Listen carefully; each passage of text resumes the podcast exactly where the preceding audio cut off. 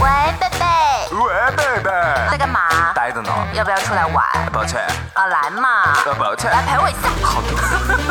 呼叫先辈，晚上好，我是张老师，我是芭比。欢迎大家来到呼叫先辈。哎，怎么就上班了呀？哎，张老师上班了，芭比还没呢。嗯，芭比还是就是你不是一直都不不太上班吗？但我一直也是在上班中。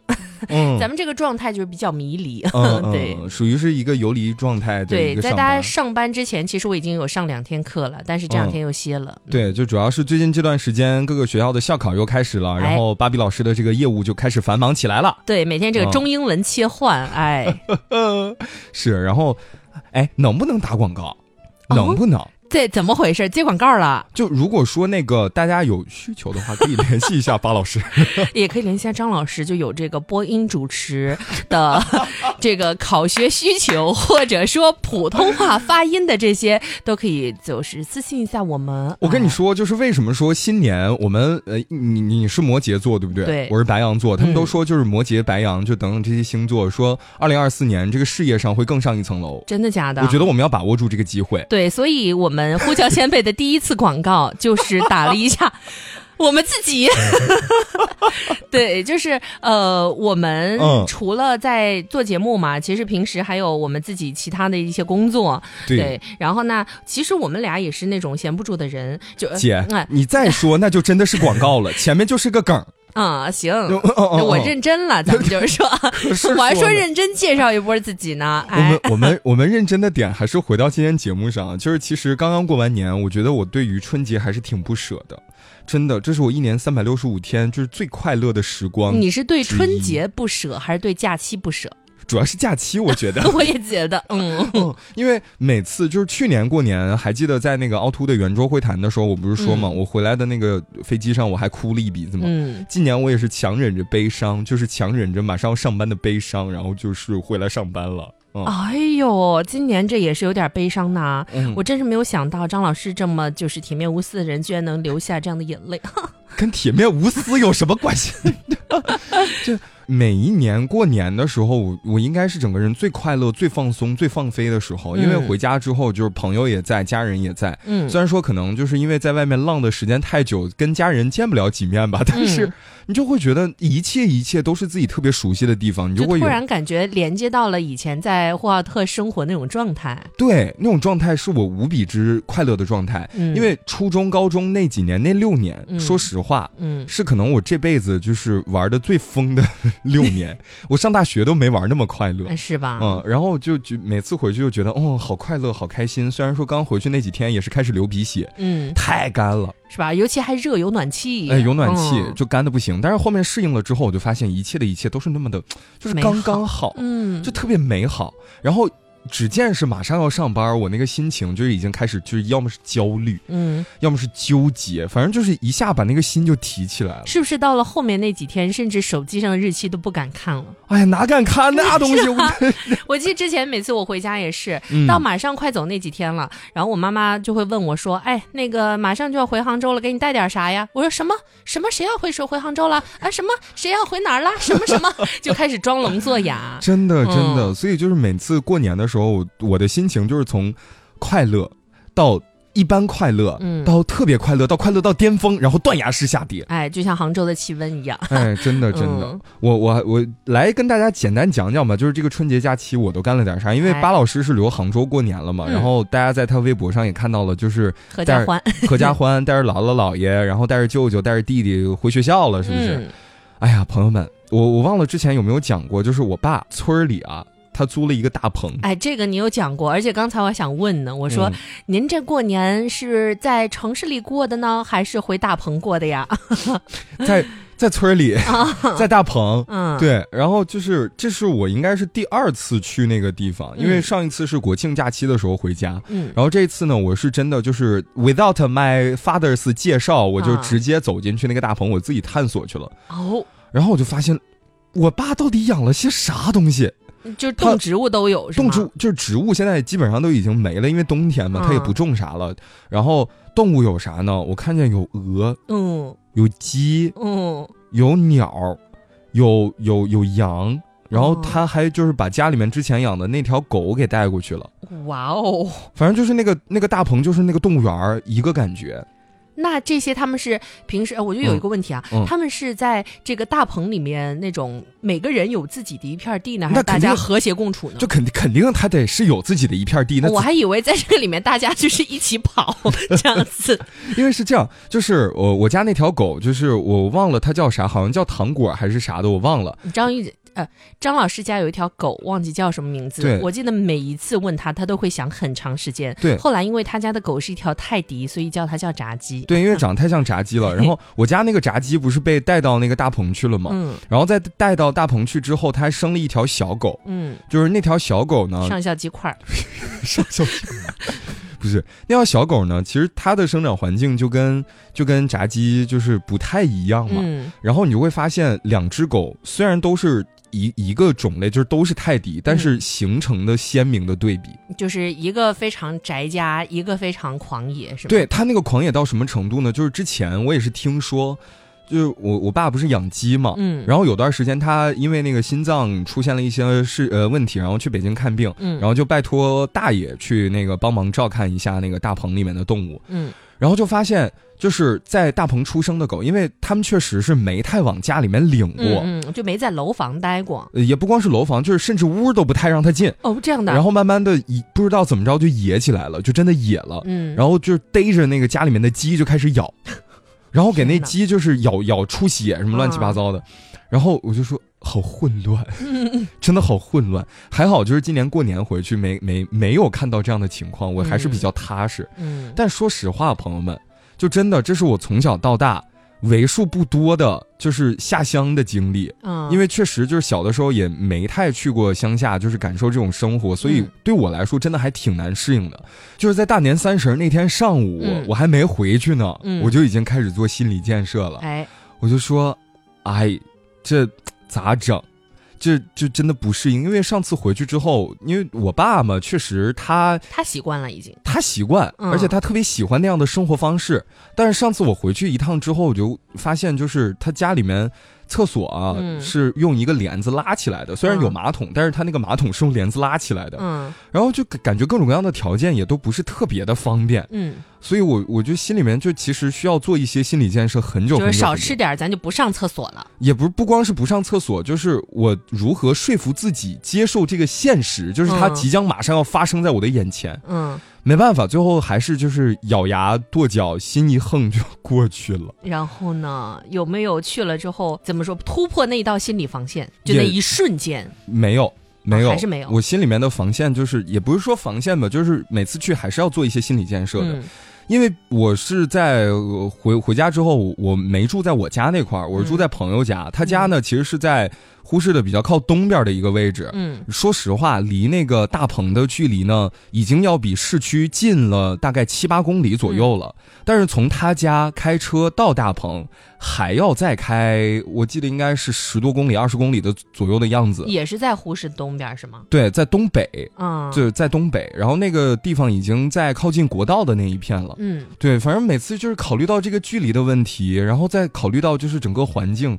说实话，朋友们，嗯我真的需要就是让自己做好充足的万全的准备。嗯嗯这是路程方面，然后到了那块儿之后呢，呃，我觉得啊来都来了，就是那就这样吧，就接受了，就接嗯。受了，对，就接受了，不然你还能怎么样呢？对扭头就走吗？大过年的不好吧？大过年，爸爸，我我回城市了，再见。对，在这儿就吃了个年夜饭，嗯呃，吃了个年夜饭，然后家里面人打麻将什么之类的，看了会儿嗯春晚。然后我看那个你微博上发的还垒了旺火是吗？对，这是其实今年有很多地方都开始垒旺火了。嗯去前两年不是大家都觉得就是不太环保，或者说对空气有污染，然后都不让垒旺火，也不让放炮什么的。今年倒是就不管是小区里面还是村儿里面，好像大家都有有垒旺火的这个行动。嗯啊，就是把各种各样的，比如说有有，我看隔壁那个院儿，嗯他们家家烧的是柴火，然后我们家烧的是煤，煤嗯，还有呢是柴火和煤是一起的，反正就是各种各样的，嗯，这是垒旺火，就觉得这个这一刻还挺有年味儿的。是，当然进了那个院儿之后呢，我觉得我爸对于过年的这个热情呢，他真的是非常之高涨。嗯，就是表现出来，在市区住的那几年，就是要比那压抑了，对，就明显是压抑了。嗯就是回到这个地方，就是回到他的快乐老家，嗯他才发现，哦，这是他真的快乐的地方。你就是给大家简单描述一下，就是还记得我那个微博上第一张图，应该是一个红色的小灯笼，对，但是那灯笼呢是围着那个院子的房檐儿绕了一圈儿，然后中间又是搭线飞线甩过去的，嗯反正各种各样的小彩灯、大彩灯。而且我爸的生活智慧，我觉得现在还是很佩服。嗯，他热衷于研究一些就是生活里面的小玩意儿，他喜欢研究那种新的。就是意思是除了挂这小彩灯，还有一些什么新鲜的创造，呃，他是在小彩灯上进行了一些创新。嗯，就是一般我们买那种小彩灯，不都是插在那个插线板上，然后它有一个小开关什么之类，你插上。我发现他这次买的是太阳能的，嗯，那白天太阳照到这里，晚上就直接不用安电池什么，它就亮。，对对对，就用不用用手开关？啊不，用。就是它到了天黑自己就亮了。对，呃，开开关你是可以开，然后嗯开了之后你就把它就是放在那个外面，你就不用管它了。嗯，然后白天有太阳光的时候呢，它就灭了，然后晚上天一黑，它就开始了，五彩斑斓。哦，我当时整个人是震惊都，说：“哦，现在还有这样的科技。嗯，哦！” 然后你爸说：“我创造的啦。真的，就是这是我觉得就回去过年还挺挺快乐的一个点。”嗯，就是有一些新鲜玩意儿，然后再有的话呢，就是呃，说实话，我对于卫生这一块儿，我觉得还是比较怎么说呢，心里面比较在意，就到最后也还是没有跟他完全和解。呃没法和解。这个我真的树老张是真的没法和解，嗯就是因为。这二十多年了，这头一次感受这样的过年的方式，确实是没有太好的办法能能接受这个东西。可能再多过几次年，哎，可能是因为就是你小时候过年也好，嗯或者生活也好，没怎么在农村有待。其实我虽然说也没怎么在农村待过，但是因为我爷爷奶奶家他是在嗯农村那边嘛，所以每年呢到过年的时候，像我如果回了呼市，嗯那肯定就要回奶奶村儿去过年。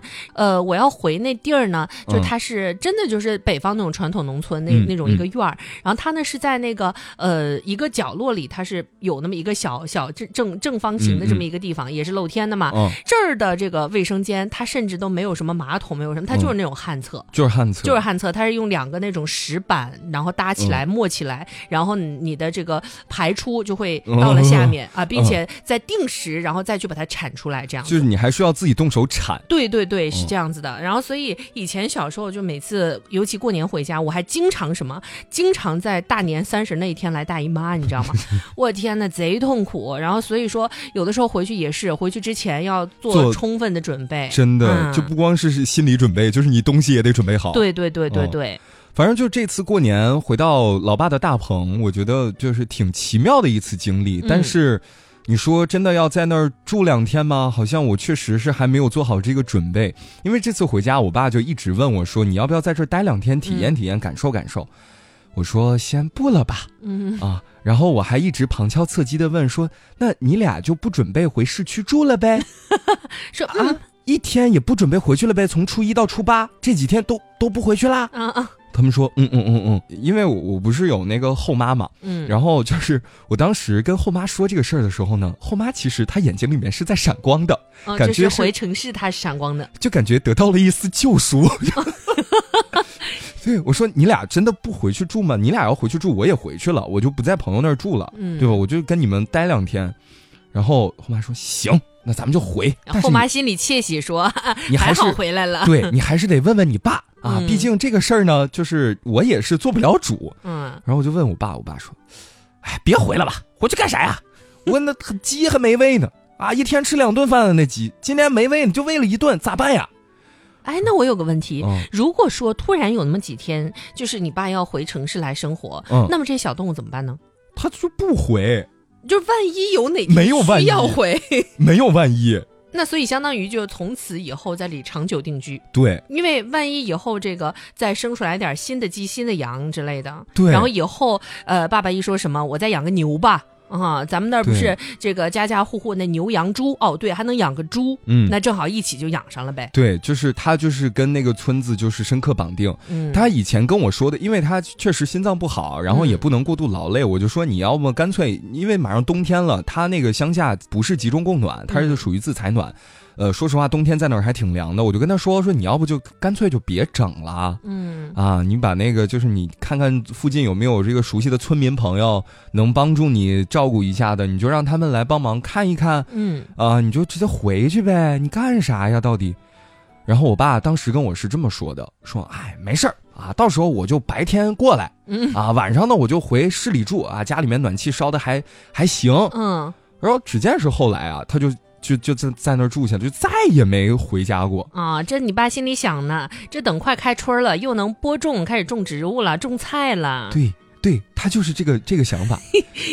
对，但是你说实话，你这老头儿退了休也没啥干的，那这挺好，他开心就行呗。对，有有点这事儿干，其实也挺赏心悦目的。嗯对对对每天看他们就是又又有声音，对吧？嗯这些动物们，嗯然后等开春儿种的菜啥绿油油的，也嗯挺好。而且就是在这次回去之后，我去他那个大棚里面，我不知道为什么，就是嗯我感觉到人类和动物之间的某种连接，它真的是需要就是怎么说呢？你需要一些契机来培养。嗯，餐桌上那种吗？呃，不，不是，啊啊，不是，就是我我这次进大棚不是看着鹅了吗？嗯，然后那个鹅，其实我感觉它有一些应激反应一样的东西，就是一见着有一些声音出现，然后它就嘎嘎嘎，它就开始它叫，真的是这么叫的。它真的是这么叫的，就是特别特别吵。嗯，然后我当时还在大棚门口，他们就在那个大棚的最深处，嗯，然后只见我推开门，他们就嘎嘎嘎嘎，我说我的呀耶，然后赶紧就是那会儿我忘了，应该是在跟那个其他的亲戚有视频在嗯聊、聊天儿然后我就拿着手机在里面光速转了一圈，说看这是鹅，看这是鸡，看这是羊，看这是菜地。好了，我出去了，嗯，门关上，他们才停止叫，就感觉就有种你闯入了他们的世界。对我闯入了他们的领地的那种感嗯觉。但是反观就是拴在那儿的那只羊呢，就是处变不惊。嗯就是我过去，它就是这眨巴眨巴眼睛看的，嗯。嗯，就感觉挺奇妙的。哇，你这是说小羊哦？就我嗯小的时候，就是姥姥爷家在乡下有养几只小羊。嗯然后呢，我那段时间我记得好像是非典还是什么时候吧，反正在那边有币，然后所以呢就呃相当于是摸着这些小羊，然后每天跟他们一起生活，呃大家一起成长这种感觉。嗯，然后但是羊是你的好伙伴哎、伴，是我的好伙伴，然后我还是哪只羊？喜羊羊还是懒羊羊？没有，他们很可爱的，就是咱们那不是都绵羊嘛，白白的。然后呢，人家喜羊羊也不是山羊啊。哦哦，也也是哦。然后呢，等那个趁姥姥爷爸妈不注意的时候，我就会把一些小羊牵到家里，这样子。然后就是一地的羊粪蛋儿。呃，那倒没有。然后就是他们俩很懵懂的就站在家门口，然后最后再被家里人赶出去。然后小时候我就觉得，哎呀，好可爱啊！然后我觉得他就我们是好朋友。嗯，后来直到。嗯，他们到了一定的年纪之后，就会上餐桌嘛，嗯 就是他们，对，他们在上上餐桌那一天，我真的是连着哭了好久，就就是我的内心真的在已经喷泪了。然嗯，后，但是后来就品尝到了之后，吃的还挺香。哎，确实，人呢，哎，哎呀，这是我在村子里面过年遇到的一些事情。当然还有一些就是放炮这个事儿，因为嗯市区说实话，就是你你要放炮的话，确实是不太方便，嗯也不太好。但是当然了，我发现了今年过年好像也没太有人管这事儿，就是大家都撒开了放，就感觉就是憋了挺长时间了，就嗯当当当。那天我就记得，在年三十儿晚上大概九点多的时候，我还看了一眼那个空气质量，嗯。还是凉。嗯。然后那个三十儿十二点之后，大家都放完炮之后，极差，大概有五百多的那个污染值。嗯。就是开车在外面，在路上，本来就是车也不是很多嘛，嗯。然后又开的是国道，还比较顺畅，但是你依然就是发现很危险，嗯，因为你看不清那个路。就，能见度很低嘛。能，见度真的很低，嗯。全都是放完炮之后的那个烟雾，对。我，就嗯，年味儿，杭州那两天也是，嗯，就是大年三十过完初一嘛，嗯。出去看电影，哎，一出了。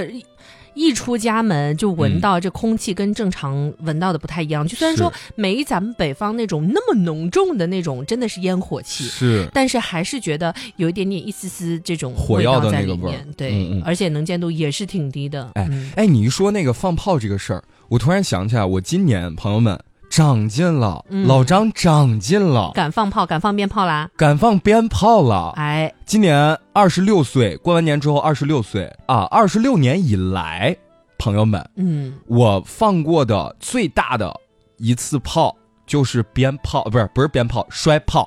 啊，好大呀！真的就是摔炮，然后每次就是我，因为我们家放炮一般都是我爸放，我爸嗯从小就爱放炮，然后就是从他就小时候一直到现在，就是每年只要一过年就放炮，必定是他，嗯。啊、就是老张家第一炮手，然后就是你现在把你爸爸塑造这个形象啊，现在在我脑中是什么样呢？嗯就是过年喜欢挂红灯笼，特别喜庆，然后过年操持着全家，然后挂这些小彩灯做饭，然后到了大年三十的时候出去垒旺火，并且放新年的第一炮那种红色的大福娃。倒是不至于是大福娃，饭也不用他做，嗯但是这种氛围感的事儿，就是我觉得我爸是特别在行的，嗯。然后就是今年我也不知道为什么，就突然觉得想放炮了，嗯，想放炮了，然后因为我我是今年因为在村儿里嘛，然后那个院儿其实说实话不大，嗯我看那个放炮的那个场景呢，说实话可逃的地方也没有多的，没有多远 就就一般不是那种放炮放个鞭炮，你要跑很远嘛，万一怕炸到。对，嗯今年就没有给我这个距离，嗯我就是稍微离得近了一些，观察了一下，我说好像也没有我想象当中的那么危险吧，啊嗯，然后后来我就说爸还有炮吗？我爸说有，粮房里面一堆呢。啊开始放放炮，我记得是初五那天晚上，不是说要破五吗？送穷迎财神，然后晚上就跟朋友，我从那个呃，我忘了是从哪儿，还不是从家里拿的炮，嗯。是外面买的炮，买了一组花炮，然后买了一个小小的那个仙女棒，嗯，然后还买了个啥我忘了，反正就是大炮小炮都有，然后就站在那个呼和浩特有一条河叫如意河，嗯。然后就在如意河旁边，然后就开始放，啊。好快乐。哎呦，我看到你发朋友圈了，真的？真的，我那会儿看到的时候，在心里想羡慕。所以你今年没有放炮，啊，没有，毫无，嗯也没而且联系买炮啥的。没有，而且我从小也是二十六年以来放过最大的炮就是那个呲花儿，就抓在手里那个，摔炮都很少摔，嗯嗯，因为嗯我害怕什么时候在手里炸掉这样子哦，哎，确实还挺危险的。但是我觉得今年迈出这一步之后，哈，咱们说打开新世界大门了。打开新世界大门，真的人就要多做这样的尝试。以后放个二踢脚，我相信你。二踢脚，我到现在确实，我我还在纠结，嗯因为今年还没有机会放二踢脚。嗯，但是我听到就二踢脚的那个动静，我真的会害怕。滋儿啪！不是，那是窜天猴，那是窜天猴，它飞天上。哦，那个二踢脚是咚。当，好，对，就是他第一声的时候就跟那个闷雷是一样的，嗯声音特别大。然后第二声他不是在天上炸开吗？嗯，好吓人，就是那个声音已经是震的，我我就感觉我身体里面有什么五脏六腑全要被震出来的感觉。我到现在还是不太敢放，嗯。还好今年我家没买那个二踢脚，但是听到隔壁有有在放二踢脚嗯。嗯嗯，真的很吓人，朋友们，哎。嗯，反正这一次我觉得是突破自己了，还挺开心。嗯。反正明年继续吧，明年如果就是呃有机会就是再放炮的话，就是第一时间转播给各位啊，而且我看过年那一天，呼和浩特这个气温也还好，没有很冷，特别暖和。嗯。真的，我回去我不是穿了一条那个厚秋裤嘛，嗯。优衣库买了一条厚秋裤，本来嗯。我还以为呼和浩特那个风一吹，嗯。哎呀，我这个抵不住了。嘛，嗯，咱们就闹着，哎，冷穿的那厚点儿，哎，穿厚点儿，我实在不行再闹条棉裤、毛裤闹上，嗯。回去发现，哎，根本不用，是吧？就闹仔呢，就是我呢，前几天就是我有一对朋友，他们是在厦门那边生活的一对夫妻，嗯，然后呢。咋过来看你了？没有没有，他们就说，呃，想那个过年找一个离他们很远的地方进行一次旅行。咋了？你推荐他们去内蒙了？没，有没推荐，然后他是问我说，呃，芭比啊，这个过年我们想去一趟那个北方，你说呼和浩特更好呢，还是沈阳更好呢？就在过年这几天然后玩儿，然后巴老师推荐了沈阳，你怎么知道的？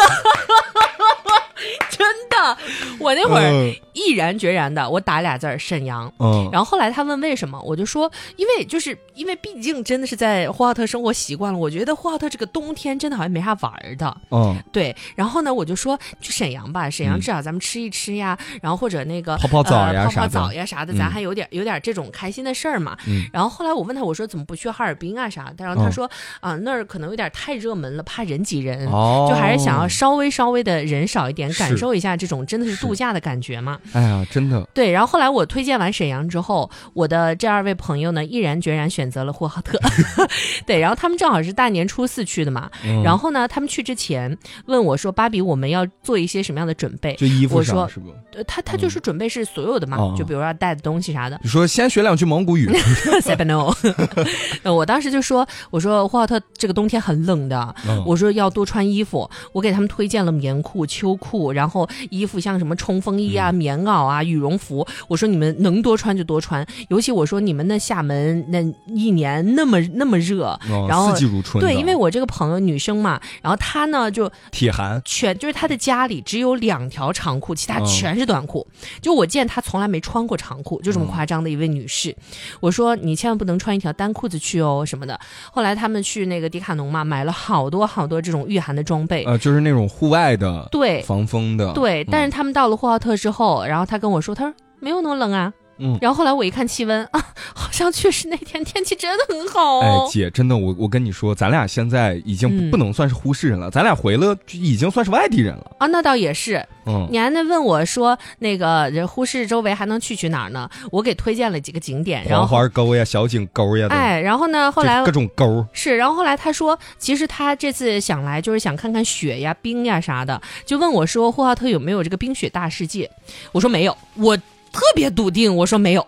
然后后来他甩了我一个那种呃链接，里面是呼和浩特一个哪个地方来着？对，有个什么嗯冰雪节。哎，朋友们，嗯，等等啊，我刚把衣服脱了，那个啥，有点热啊，有点热。嗯就是今年呼市，就是也是巴老师没回去，你真的嗯错过太多。真的假的？仨地方，嗯，一个是赛马场，嗯。赛马场有那个就是雪滑梯、冰滑梯那一系列的那那些东西。哇，就那种像看哈尔滨那种视频就滑下来的那种啊，对，滑梯，就是那种冰冰滑梯、雪滑梯，可能没那么大，但是有，但是有，嗯然后玩的人也挺多，然后就大家就坐轮胎，嗖一下就滑下去了。哦然后还有一个地方，大黑河，嗯大黑河那块儿啊，闹得可大呢，嗯，就全都是是是冰雕呀，也是有那种大滑梯，乱七八糟的。我好像看的那个就是就是大黑黑河这边，对嗯对对对可。炫呢！他说这不是有吗？我嗯当时哑哑住了，我不知道说是什么。你跟他说的吗？我我已经是个外地人了，你不要问我，你问问这本地的。你实在不行，你发个小红书。然后后来他在哦小红书上看，然后就是他先是在呼和浩特待两天嘛，嗯后来去那个乌兰察布看了那个火山群哦，嗯乌兰哈达。啊，对，然后呢，嗯后来又回到呼和浩特。嗯，然后他呃去完之后跟我的回馈就是什么呢？就是每天没有一天是饿着入睡的，每天都是饱着不行。嗯因为我给他推荐了好多吃的，嗯就是虽然说在景点啊这些方面我不太可以了现在，但是在吃的方面那一家一家，我说头头是道，给他发了三天三夜。我跟你说，咱俩这种外地人，现在也就只能说说吃了。嗯，是。然后后来呢，我问我说，那个你觉得呼和浩特怎么样呀？嗯然后他说根本没有你说的说什么冬天哪儿都没有玩的，像什么大昭呀，啊，还有去的什么博物院呀、哦将军衙署呀，这都很好逛啊哎啊。然后我就发现，确实是，就是嗯大家到了不同的地方，感受的还是不一样。对，尤其他那会儿很有意思，就是呃，我们的南方朋友们啊，我不知道有没有对雪有些执念。我这位朋友呢，哎，对，他就对雪很有执念。他下了飞机看到第一滩雪，他给我录了一条视频。说呀雪，哎不是，我给大家模仿一下。他是厦门人嘛，说话嗯也就比较嗲的这种。然 后呢，他说：“哇哦，是雪！” 就感觉他，然后就是特别激动。哦然后后来我说：“然后呢？”他说：“下一步他躺雪里了。那个有点脏吧？咱们说 他找了一片干净一点的啊，对。然后后来他去趟乌兰察布之后，然后他说去那儿看完雪之后，感觉呼和浩特的这些路边的雪已经不屑一顾了。嗯，确实，嗯就是你你你会发现，就是呼市呀啥这些地方，就是这种雪，它都已经是前两天下的，然后积在那儿，它因为冷，嗯化不掉，它就冻在那儿了。对，里面是一层呃土，对，然后外面是一层冻住的这种冰雪，外面又盖了一层小雪。对，嗯这反正就是不建议大家见着雪堆就往里面躺，就就容易弄脏衣服。咱们主要是说，哎，对了，嗯但是话说到这儿啊，还是欢迎我们的听众朋友们来到美丽内蒙古。俩外地人就在这推荐呢。哎哦，哦嗯哎，你前面提到就是你的厦门好朋友，他们嗯去了大昭，去了博物院。那天我记得应该是正月初七还是初八？初八，嗯。初八，我不知道朋友们就是你所在的那个地方正月初八有什么样的一些习俗啊？嗯。反正在我这儿从小到大，我听到的正月初八就是要游八仙，嗯。就是跟八仙过海那个传说感觉有一些搭边儿，但是你主要要做的一个一个事情，你就是要走出门去，啊，到一个远一点的地方走一走、转一转、看一看、嗯。玩一玩，好嘛？你走了今年？今年走了，嗯。啊、没走远，嗯。从博物院走的大招啊，但是开车走的，吓了一跳儿。开车走的。嗯。我那天是准备，就是因为初九上班了嘛，我说咱们就是整点那种文创产品啥之类的东西，然后我就说那去博物院看看呗，嗯。不是做的还挺火的。然后后来我才得知，博物院卖的那些文创产品啊，嗯。它好像也是从那个大招那边有一家店是合进合作的合作的啊、哦咱们不能说是进货吧，反正就是合作。哦哦哦。嗯，然后我就说，那先去博物院那块儿看看。哎呀，开着车，嗯真的，我在那儿前前后后绕了咋有四圈五圈、嗯，不是，它这个前面是那个博物院和大剧院，对，乌兰恰特。呃，乌兰恰特大剧院，后面是那个民族艺术剧院和科技馆嘛。嗯这四个东西在一块儿，它形成一个田字格，然后嗯中间是路。我在那儿绕，哎，一圈一圈，又又又一圈。然后后来我终于是在科技馆的门口找着一个停车位，把车停下了。嗯我说这人应该也不少，嗯，然后车也这么多，嗯我还得跋山涉水走个几百米，我才能走到博物院。我要不干脆就咱们就直接去大招吧。直接去大招啊！嗯嗨呀，朋友们，这个念头呢，咱们就是不能有，尤其是像正月初八这种大家都出来的日子，你就嗯尽可能少少往那种人多的地方走。咋堵俩小时？哎呀，那天从我我记得是从东二环往大昭那块儿，应该是通道街那块儿走，一路上嗯就是横向，就是从东往西走的那个方向，嗯一路畅通。嗯一旦是从北往南走，因为我应该是从呃东二环上那个金海高架，然后再再下来，就可能就是呼和浩特当地本地的朋友应该是知道这一这一条线路的。嗯然后下来之后，我的天，导航明确告诉我们前方拥堵，呃两公里，预计啊通行时间二十三分钟。哎呀，那这二十三分钟打底，这是。真的车海，朋友们，真的车海。反正就嗯正月初八那天，真的在各种小巷子里面穿梭，然后嗯好不容易开车开到就是把车停下了，嗯然后又开始跟人挤。嗯，哦，反正就是正月初八那天，我感觉所有呼这市的可是把八线友好了。哎呀可是把八线可是友好了友好了。开始友好了。然后那天本来就是我我我我爸他们就是中午就是大家一起吃了个饭，嗯然后下午呢他们是准备带着爷爷去就是呼和浩特附近有一个特别有名的村子，因为他们做那个就是什么非遗文化什么之类，这两年呃这两年做的还挺好。脑包，脑包村，嗯然后我说咱们要不去看看那个嗯脑包村？然后我就跟我就是在本地生活的朋友，我就打听说脑包咋样咋样咋样咋样。嗯然后他说啊，你这这天儿你去脑包，嗯，你去三个小时，回来三个小时。我说咋了，堵呢是不？全是车。说哦，那那那就算了算了算了。哎对，而且我真不知道为什么呼和浩特啊，从就是我打记忆中，他好像就没有啊、呃很交通畅通过。对，包括平时，就像以前经常要挖路修路那会儿也是，哎，今年倒是不修路了，嗯，对对，还是堵，嗯，该堵还是堵，但是这这种热门的那种地方，它它还是挺堵的。嗯嗯嗯嗯。堵成哎，哎，反正这就是在呼市那天不是游八仙哦。对，说到这儿，我不是去买那个文创去了吗？嗯我要感叹两件事儿，嗯一个是感叹互联网真的很奇妙。嗯我是前就是在初八之前的，我忘了是初五还是初六，初五初五晚上我也在大招。那样呃那天晚上确实人是不多，嗯然后跟朋友吃完饭，我说去逛一逛吧。然后呢，就逛着逛着，到大昭旁边不是有一个九九街嘛？它是卖各种各样手工艺品的。然后推开了一家叫呃，好像叫香皮匠的一家店，就是他们嗯做那种手工皮具。我说进去逛逛吧，嗯买买点什么钥匙链之类的，看着还挺好的。然后遇到了一位我们的听众，哦 哦，你分享了，素素素，我不知道，就是反正那天我们是拍了张照，然后他说好喜欢巴老师，我说那我呢？说啊，张老师你我也喜欢你，也喜欢也喜欢。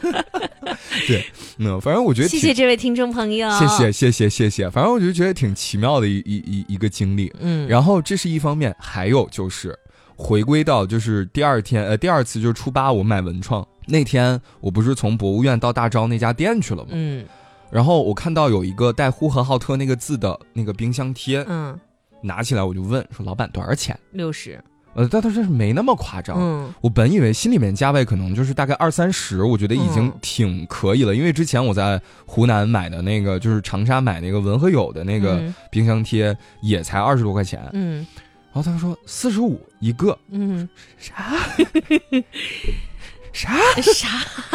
是四十五一个？我说 你那会儿应该说的此地话，说咋啦？咋啦？屌呀？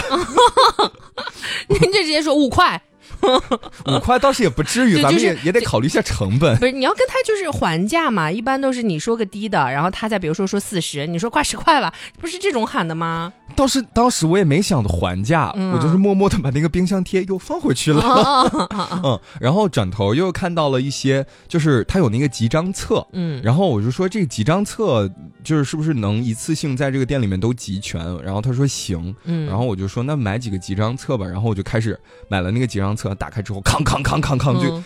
我在那儿摁摁那个印章，摁了快有快十五分钟半个小时，反正才这么多啊？才摁完，贼多。他那个章是呼和浩特街景点的章吗？有几个呼和浩特的地标，什么博物院呀，什么车站啦、嗯。电视台了什么之类的啊、然后还有那个保尔汉佛塔呀，什么嗯。五塔寺大昭这些。然后还有呢，就是他从蒙 A 到蒙蒙哪个我忘了，就是嗯。或呃内蒙古自治区的十二个盟市，嗯。呃，就是他都有那个自己专属的印章，就是一一页一页给他往上。啊，上就，反正你就拿着浆就来那儿敲，哎，就咔咔咔就开始，哦嗯，可炫呢。那后来那这个东西它是不是每个章颜色什么都不一样？你回去嗯就把它就收藏。嗯嗯哦，收藏了一个，还有这种东西，可炫呢。哇哦嗯，！你下次也去盖盖去吧。然后可以，就嗯我原来一直以为这种集章册是那种你必须得到达这个地方的某个地方，就是比如说他嗯跟有些店有合作，然后你就拿着这个，比如说打卡到了这个景点，就然后这儿给你敲一个。我原来以为是这样子的。他本来的意图是这样的，但是只不过呢，这家店你能集齐所有章。哦，嗯那就是挺好。你去这些嗯点儿打卡的话，也确实是能把这个章给你盖上。但是你在这一家店，你只要买了这个集章册，他就让你你就甩开了盖，哦，那既然话说到这儿了，就我不知道张老师有没有经常收到一些私信啊？咋啦？就是说，呃，有很多朋友，收的私信不多，就有很多朋友想到呼和浩特玩儿，嗯然后呢，就总是会问我一些，呃，就是哪里是值得去的地方。嗯啊，或者什么东西是值得吃的地方？那我们今天就借此机会稍微就是说一说一些吧。哎，我们就是啥呢？呼和浩特那个啥旅游推荐官，两个外地人在这推，就是呃，我在杭州生活快八年，张老师快七年了吧？呃，是吧？嗯是。嗯然后呢，呃，虽然说啊，可能确实现在有一些比较新的地方，我们是没有那么了解。这老字号是知道啊，对老字号。嗯然后像呃，如果是我先说去哪里是一定要嗯打卡的一些景点啊，如果是我的话，我会推荐这个大昭寺，嗯然后还会推荐内蒙古博物院，嗯，以及我的朋友去的将军衙署。将军衙署这三个嗯地方，其实我觉得你就逛完之后，呼市的整个历史，对，你已经能了解的差不多了。嗯呃，首先说大昭，因为大昭它最早呢是作为呼和浩特最最最最最早期的一个政治文化中心和经济中心出现的，就是有了先有了大昭寺，然后才有了呼和浩特这个地方。嗯啊、当时叫那个规划城，在元元朝的时候，嗯哎，元朝还是明朝，我记不太清了。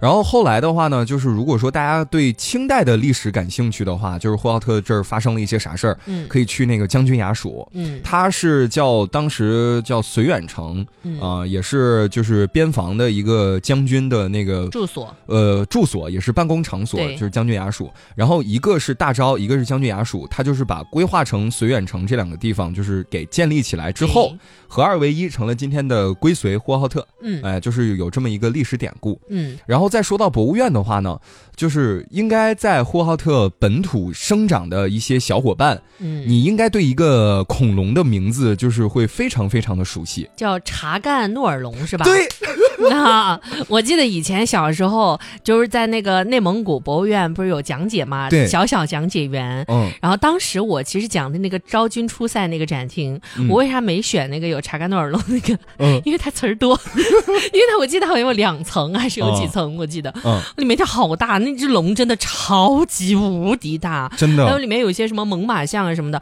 真的挺壮观的。是是是，对对对，就是嗯。感觉好像就是我们国家很多地方都有这种嗯就是恐龙的这些博物院、博物馆嘛。对。但其实呼和浩特这个也值得逛一逛的，值得逛的。然后除了有这个远古时代的，比如说化石什么之类的，嗯我觉得特别有意思的是，你能在这儿看到远古时期的呃，包括内蒙古自治区的不同的少数民族，比如说鄂鄂温克族、嗯鄂伦春族、达斡尔族，对他们的这些比较原始的生活方式是什么样的？对然后包括蒙古族，它是怎么一步一步啊建立起来，然后是怎么样发展，然后是怎么样变成今天我们看到的这个样子的？这些嗯历史脉络其实整理的非常非常清楚，呃对清楚。对，然后除了历史呢，还有一些呃，比如说近期的一些展览啊，包括嗯还有这个航天，我记得航天展厅也还蛮大的，对对对对对对嗯，然后里面有一些体验的项目，反正我觉得应该每一个呼和浩特的小孩都在小时候来这里面有学习过吧。对，然后嗯其实不光是小朋友来这儿比较容易长知识，其实长大之后你再去看，你会发现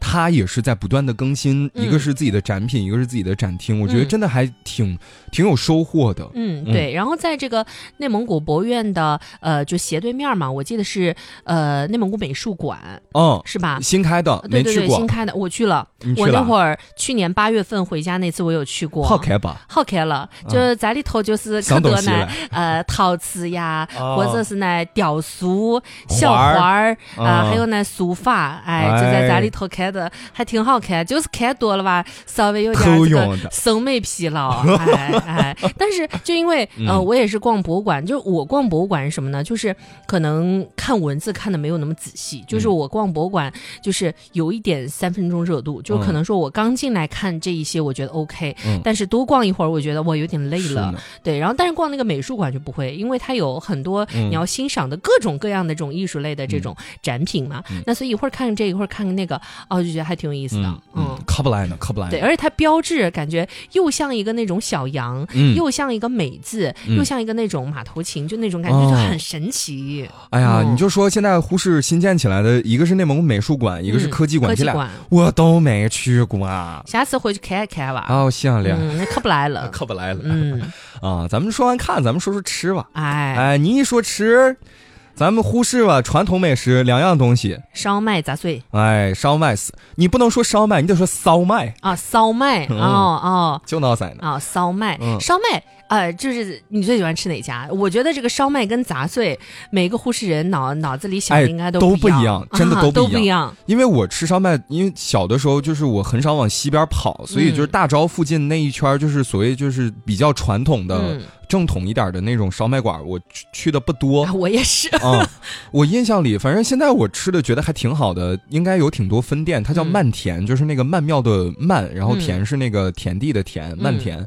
他家就是属于规规矩矩的做烧麦，然后也是几两几两上，挺好吃，我觉得。然后它一个是葱味儿，我觉得没有那么重，嗯，然后感觉入口的话，羊膻味儿也没有那么重，反正一切就是来的刚刚好。你吃完之后淡口。呃，吃完之后你身上也不容易留下那种就是咋说呢，一股烧麦味儿，嗯没有那种味儿，嗯，还挺好的。嗯，我吃烧麦，如果是去外面吃的话，呃，有三个字，一个叫德顺园，哦，然后有个叫老随远嘛。老随远，其实它不光是烧麦了，它里面有可多菜呢。对，就护士嗯菜这些，就这两个可能吃的会呃多一些。但是啊，就是如果说在家那边吃烧麦，更多的其实在家里做，因为嗯在家里做这个葱姜都足量。嗯，然后，并且呢，就是呃，里面不是要调那个粉面疙蛋吗？粉面就就是粉面，就是嗯粉面。然后家里可能放的就会稍微少一点点。哦然后呢，，葱姜味很浓，然后再配上比较好的羊肉，所以很多时候其实都在家吃了。嗯，嗯我我家其实也就是呃，以前还挺经常做烧麦的，但是嗯自打就是后妈跟了我爸去那个大棚，咱们就是再也没吃过这东西。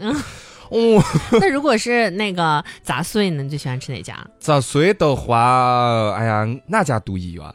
不一样。不一样，因为我也是没怎么去过西边，西边就是像大昭啊、旧城那边嘛，那头好像感觉杂碎不是特别多。那边也挺多的，像什么白白老大还是白什么，反正有一个什么哦白，那个是我初中同学很爱去的一家店。然后那次呢是呃，我们有一次吃早餐，然后大家一起去那边吃里，就我个人真的觉得它跟在东边一点吃真的完全不一样。就味儿不一样。那边它可能味道会更重一点，就无论是里面的辣椒还是这整个的底料，它都会更咸更辣，味道哦更重一点点。嗯，很明显的就是跟东边不太一样。东边呢，像我特别爱吃的贝尔杂碎馆，对，就这家呢，它的这个杂碎的这个汤底啊，嗯就没有那么的重口。虽然说它也比较咸，嗯但是它没有那么重，并且油也没有很大，就整个吃起来是那种比较清亮的那种感觉、嗯啊。对我比较喜欢稍微清口一点的羊杂碎。反正我是属于羊杂碎，我不挑，就是嗯。我我看哪家近，或者说看见了我就进去吃，嗯。就也就吃了。嗯，但是你你一定得那个羊杂碎里面得有辣椒呢，嗯。你不然就感觉缺点啥。点啥哦对。然后除了烧麦羊杂碎啊，就是我还推荐几个吃的，啥辣？一个呢，呃，就是冰煮羊，冰煮羊，说实话啊，嗯我不是国庆回家了吗？嗯，哎呀，可火的那个店，嗯连锁的那个叫不好吃，咱们就不用提它名字了，我觉得不好吃。泽城，没有，我要蘸好吃，哎，好，我真的觉得泽城挺好吃的。你回去自下次等人多的时候你再去，你就发现了，真的啊，哦你感受就就感受可能是不是因为店不太一样，所以估计是店不太一样。嗯嗯，就我一共吃了个，好像有两三家都不赖，是啊。嗯。哦，糟了，我觉得踩到坑了。有可能，就我刚才还正想夸来着，我说嗯这个冰煮羊特别不错，嗯 然后张老师就开始踩雷了。哎呀，反正那应该是店不一样，反正就是嗯大家可以多试试，看找找一家有适合自己胃口的。对然后在杭州，我记得咱俩是不是之前还去吃过一家那个冰煮羊？对，那个感觉着实是有点一般。嗯，那不是一般，那是雷。嗯，嗯，反正我我回去吃的那家，就是跟咱咱俩在杭州吃的那家感觉差不多。啊，那估计真的是店的问题。那嗯，应该就是店的问题。对，然后如果大家想喝汤的话，有一个叫荣九九羊脊骨的，我不知道你有没有吃过。哦，就这家呢，就是你可以先啃那个羊脊骨，嗯然后喝汤，里面加点香菜，哦呀，美绝了，真的是。然然后后里面再煮点面，嗯，放点韭菜花儿，哎呀，我都分泌口水了。你要不过完年赶紧回个一趟吧。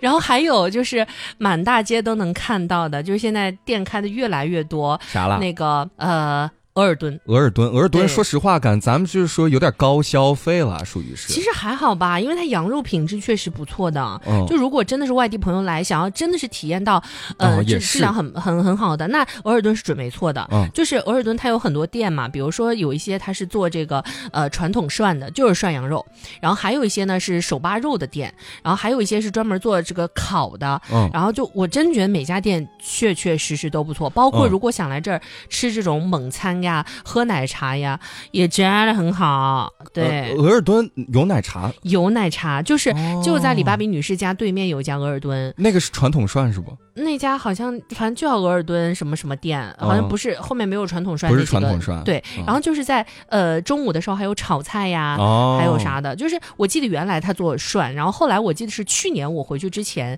马上要回杭州了嘛，嗯，然后呢，每次就会在那儿吃一顿，嗯然后那次吃更多都是猛餐了，然后包括那种哦就是肚包肉呀啥的嗯也有的。蒙餐的话，其实你要是想找一些比较老牌的格日乐阿妈，嗯呃，在呼市也有挺多的那个门店的。嗯它其实主要主打就是你看看后头，它三个字奶茶馆，嗯，就是你去去喝那个蒙古奶茶。如果说前提是你能喝得惯那种咸口的奶茶哈，哎啊，你就去一去一个不吱声。格日乐阿妈里面有啥好吃的呢？酸奶饼、哦，奶酪饼，哎，就这两个东西，哎，一定要点，你就吃吧，你就吃，一吃一个不吱声。对，而且像如果泡奶茶的话，泡呃配一点那种就是果干果条，嗯泡进去，然后吃点奶皮儿都不错的。哦，人家现在都给你配好了，你就点个锅茶，嗯咔给你上个锅，配料啥都给你弄好了。然后我还能推一家店，嗯，就是离那个张老师家跟我姥姥家很近，有一家叫塔林阿杜沁。哦，塔林阿杜沁，然后朋友们可以找一找，就是那条路叫啥来着？昭乌达路。啊，对，昭乌达路和那个桃李巷那、啊，对对对对，那那一片那一片就这家店特别小，嗯然后呢，它是在我小学对面，就很神奇。然后呢，这家店非常的平平无奇，并且在某评上它的点评其实并没有很高，嗯好像才三点几分，但对这家真的很好吃，我不知道为什么它评价会那么低。但素 但素，嗯今年过年我在路过他们家店的时候，我不知道它是因为过年停业，还嗯是因为它经营不善，反正里面的各种什么桌椅板凳都已经就是摞起来了。可能过年回家休息了吧。他还不是说那像那种停业一样落起来，他是像倒闭那样落起来，嗯 啊，这样的，就是桌子落在桌子上 我。的快乐老家，你不要走。有在呼市的朋友也可以帮我们打探一下，看那个塔利亚都签还开不开。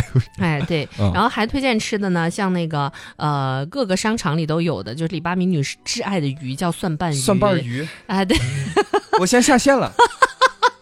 因为张老师不吃水里游的嘛。嗯这蒜瓣鱼啊，就是虽然说它里面这个鲶鱼确实是在所有鱼里价格最低的，但它却是最肥的。嗯，就我跟另一个朋友，就在第五期我们的节目里，就是我们的袁浩那位嗯养生大师。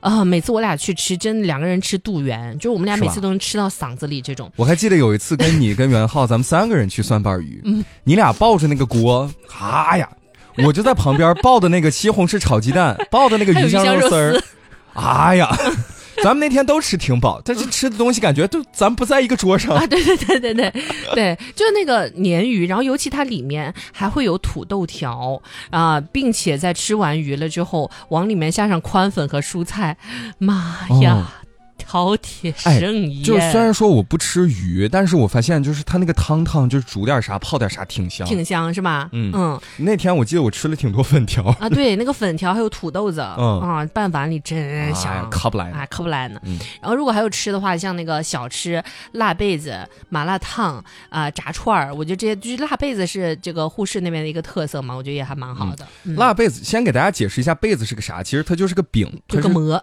烤出来的饼，然后嗯嗯不一样的地方，它管那个被子叫的还不一样，在嘴里面吃上毛了。等一下啊，嗯，好了，就是它那个东西呢，就是你可以浅显的把它理解为饼，然后是为啥叫辣被子呢？它是中间夹了那种就是豆皮儿，豆皮儿、辣豆皮儿，什么辣鸡蛋，蘸那种辣酱。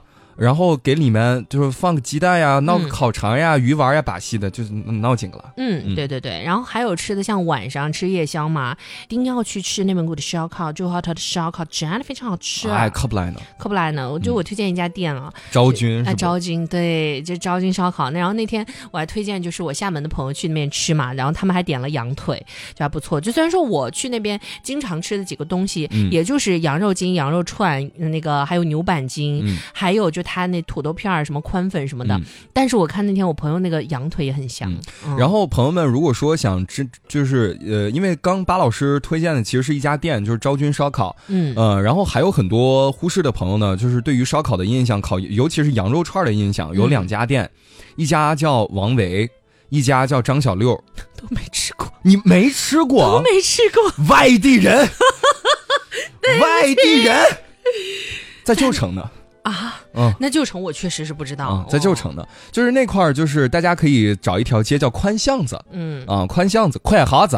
啊。啊、你进去之后呢，就是从应该是通道街拐进去之后，你往北走，嗯，就是它首先你看到映入眼帘的第一家店就是王维烧烤，嗯。啊、然后他们家比较有特点的是啥呢？就是烤羊肉烤羊肉串儿然后夹在那个是煎饼里面吃，可不来。烤羊肉串夹在煎饼里吃，一看你就是个外地人，是不是就像那淄博小饼那种？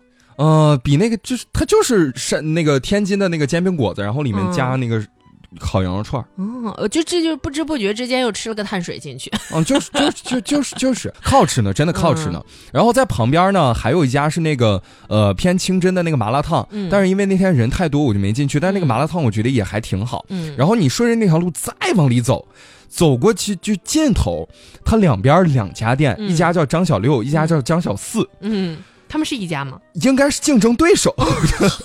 但是传统的那家就是他那个店面不大，嗯建议大家去小六那家，就是它是油炸的牛肉串儿，嗯，哎油炸的牛肉串儿，可不来呢。哦就只有炸牛肉串这一个东西，那当然也有可能有别的，我不知道。反正大家去了就是买那个炸牛肉串。行。然后嗯除了这些啊，就是如果说大家随便找一家烧烤店，我觉得应该都不会太差。哎呀，但是必点的几个东西。也不一定呢，我跟你说。啊，就反正踩雷这个几率可能就是呃，在呼市吃会小一点点。哎，呀，也不一定我。觉得比杭州要那什么吧。啊，那倒是。对对对，就是一定要必点几个东西，一个是烤面包片儿，嗯，就是又厚又大，然后外那个面抹着蜂蜜黄油。风格和派系，只要你进了那个烧烤店，大概率它是往那个东北烧烤那边靠的。对，其实只要你在东北烧烤店能点到的东西，你在内蒙的那那些烧烤店也都烤奶能点着豆腐呢？啊，奶豆腐那是只有内蒙有了。哎，这烤奶豆腐真的很好吃啊！哎，对我每次真的想一撸撸好多。嗯，就烤奶豆腐，它是呃，就是把那种奶豆腐感觉还有变甜了一点，外面刷了一点甜的，嗯刷了一层那个炼乳。啊，对对对，炼乳蜂蜜，然后我我第一次吃那个烤奶豆腐，应该还是高中毕业的时候，嗯有个朋友他办那个升学宴，嗯，他们家还不在呼和浩特，他们家在锡林郭勒，嗯。然后当时也是他升学宴那天晚上，嗯。就大家出去聚会，说吃点烧烤吧，嗯。没吃过，呃，也没吃过当地的烧烤啊，啊。然后去，然后就看着烤奶豆腐说嗯呀，还有这东西能烤呢。然后那是第一次吃，后来回了呼市才发现哦，才有。然后反正像羊肉串儿啊什么这些东西，肯定要点一点，点个十来串儿一撸多香。嗯不过我真觉得羊肉筋比羊肉串好吃，哦，有有那种口感是吧？对，而且嗯它的肥肉会更小一点。哦嗯，但是羊肉筋有的时候我会塞牙，哦肉筋塞牙，肉筋塞牙，它不是牛板筋塞牙，肉筋塞牙嗯啊。羊肉串儿，然后还有啥？还有的话，我觉得可以真的就如果说第一次去吃，呃，烤羊腿或者烤羊排，我觉得真的要点一下的。就虽然说可能在那边生活，可能有时候觉得说吃一个有点太大了，但是真的如果是外地的朋友去吃完之后，真的就冒出一个英文单词叫 amazing，真的，真的，真的。嗯然后呃，烤羊腿的话，推荐大家在那个五塔寺附近，也是嗯大昭那一片啊，九层，九层。九层你，说都是在九层，我说的都是在东边的，嗯，嗯不一样吧？不一样啊。反正啊、哪一片都有啦，那就都去测一测。嗯，就尝试一下。然后就如果说大家饭量没有那么大的话呢，建议大家就是三到四个人可以点一个就是小到中号的那个羊腿，然后你再点些其他的串儿什么之类的嗯，不然的话，你是真的吃不完。啊，对，嗯然后像那个羊腿的话，它比羊排稍微瘦一点，嗯。羊排就会里面有一些那种油层嘛，嗯，其实也挺香的，是嗯，就看需要了，嗯，对。然后还有的话呢，就是我的私心推荐啊，嗯。前面是巴老师的私心推荐是那个造就烧烤，嗯，我的私心推荐啊是你可以尝试在呼和浩特随便走进哪哪几个就是炒菜的馆子，你让他嗯给你炒这几个菜。鱼香肉丝，哎，还有，你你看看你能能猜出来几个？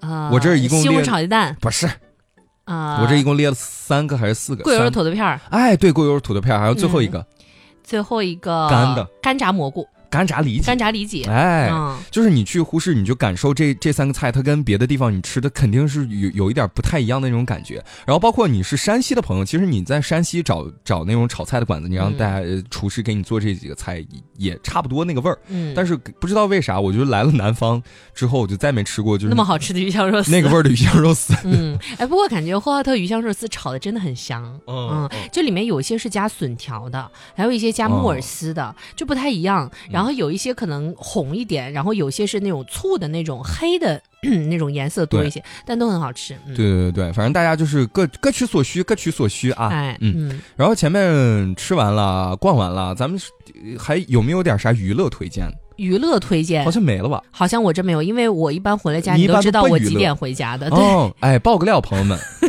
去年过年我跟巴老师不是都回去了吗？我们说晚上出来喝上两口吧。哎哎，咱们闹点小酒，咱们浅酌一下吧。哎，九点半给巴老师发的消息，巴老师说。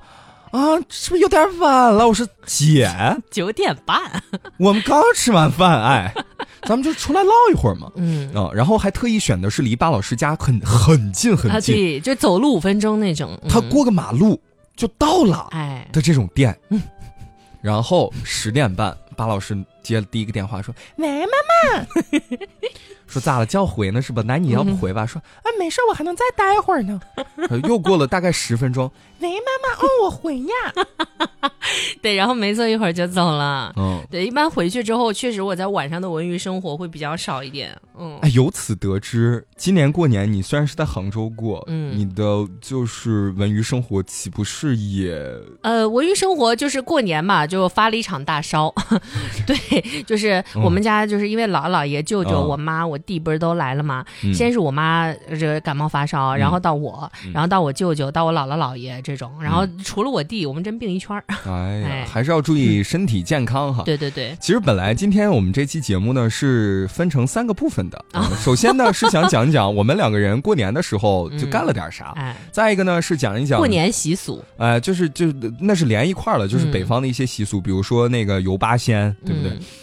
然后再一个呢是复工了啊，我们是怎么样调节自己的情绪的？对，再一个呢是马上过正月十五了，我们是怎么样准备去哪玩的？哎，结果没想到唠了半天变成呼和浩特旅游推荐了。对，啊，然后最后再补一个，就是如果说大家去内蒙古玩，结束要带点特产，就别到景区，就到正常居民走的这种呃这个路上啊，嗯有一些那种特产店，你在这里买什么牛肉干啊、奶酪啊、嗯这些的价格就应该会比较正常一点。对对对，嗯但是正常常规正常牛肉干也是挺贵的，它正常价就是已经很贵了，正常价也一百来块。对对对对对对对，就大家尽量不要买那种太便宜的。就是我个人吃下来，然后包括就是我之前有一段时间是有那个，就在朋友圈不是团购，就给大家团购牛肉干这种嘛。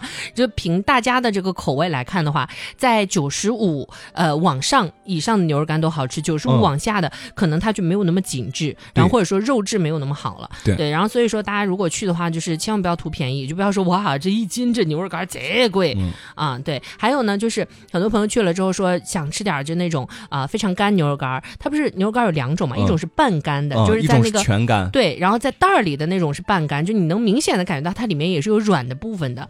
但如果是全干，它是放在一个那种大袋子里，然后你真的就感觉像就是两个字形容树枝。对对就那种全干的嗯反而会更贵。对，全干嗯贵更贵，然后因为它更浓缩，它更没水分了嘛。但是哈、就是很多朋友他吃不惯，嗯，就回去就说怎么内蒙古人吃这个东西啊？哦，对，所以说如果是外地朋友想先来感受一下的话，我建议先从半干先开始。嗯像那种店里，他一般都能给你来一点小碎碎尝一下这个全干的，对。是呢，你可以先尝一下，如果觉得就有点儿就是吃不来的话，还是建议选择半干。嗯，，对，然后奶酪啊啥的这些，哟哦对了，张老师问你个问题，咋啦？奶皮卷这个东西，你小时候吃过吗？奶皮卷没，我感觉是这两年新鲜产物。对，是的，嗯就这两年我看大家都推荐，然后像什么一搜呼和浩特这个美食或者说特产推荐，嗯全是奶皮卷。我心想，我一个呼市人，我怎么不知道这个奶皮卷是那种老特产呢？我靠，你吃过没？我吃过，你感觉咋样？就有点甜，嗯，我感觉还行，反正它就是对能奶皮接受卷卷成卷儿嘛。但是我爱吃的奶皮是那种咸香的，哦，对，就是奶茶里那种奶皮，就咸香油香的那种。哦就如果太甜的话，我觉得就是太零食了。年轻人长了个老嘴，是这样子的，对对对对，嗯。嗯，反正就是奶食品这块儿的话，给大家的一个建议就是，你买之前千万千万记得要吃那么一两口，试试看能不能接受。对，然后包括奶豆腐也是，很多哎人也是接受不了。